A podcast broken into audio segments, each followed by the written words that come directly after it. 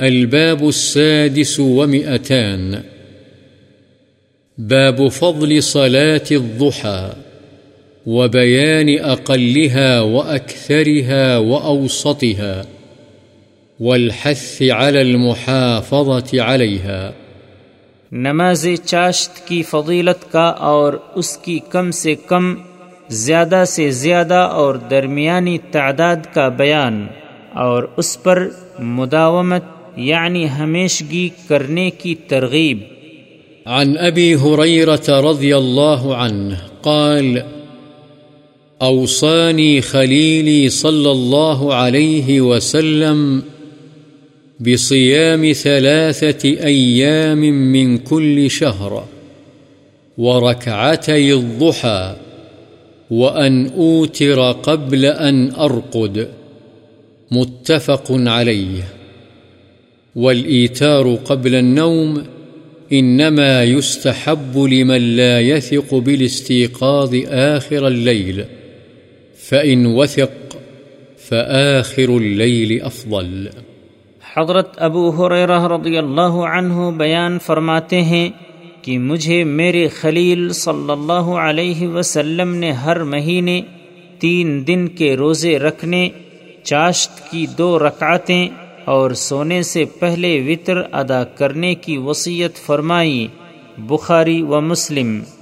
سونے سے پہلے وطر کی ادائیگی صرف اس شخص کے لیے مستحب ہے جو رات کے آخری حصے میں اٹھنے کے بارے میں اپنے آپ پر اعتماد نہیں کرتا۔ اگر اسے اعتماد ہو تو پھر رات کا آخری حصہ افضل ہے۔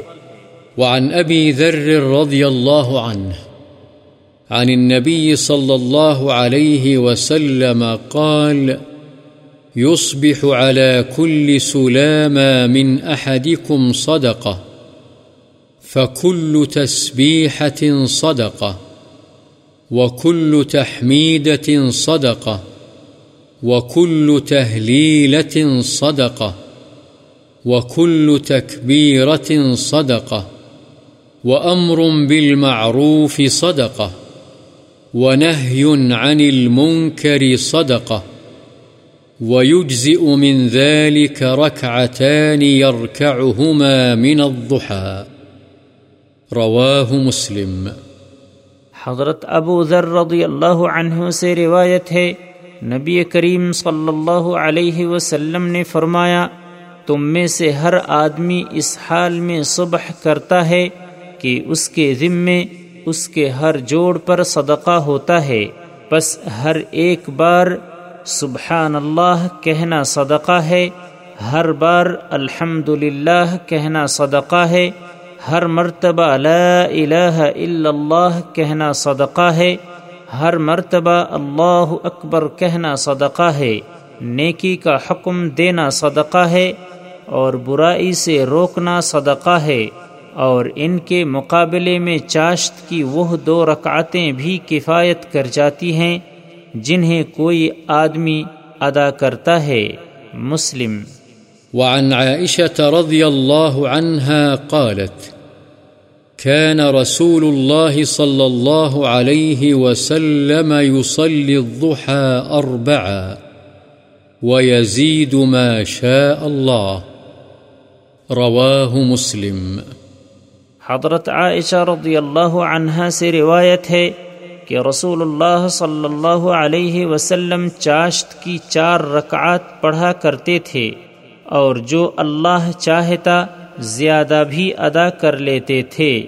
مسلم۔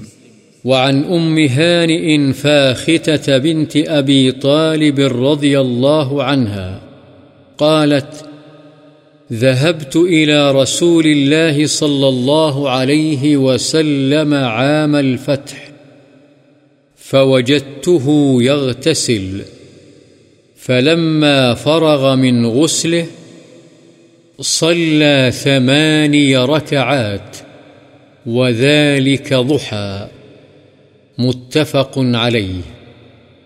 وهذا مختصر لفظ إحدى روايات مسلم. حضرت فاختہ بنت ابی طالب رضی اللہ عنہ بیان فرماتی ہیں کہ میں فتح مکہ والے سال رسول اللہ صلی اللہ علیہ وسلم کی خدمت میں گئی تو میں نے آپ کو غسل فرماتے ہوئے پایا۔ جب آپ غسل سے فارغ ہوئے تو آپ نے آٹھ رکعات ادا فرمائیں اور یہ چاشت کا وقت تھا۔ بخاری و مسلم۔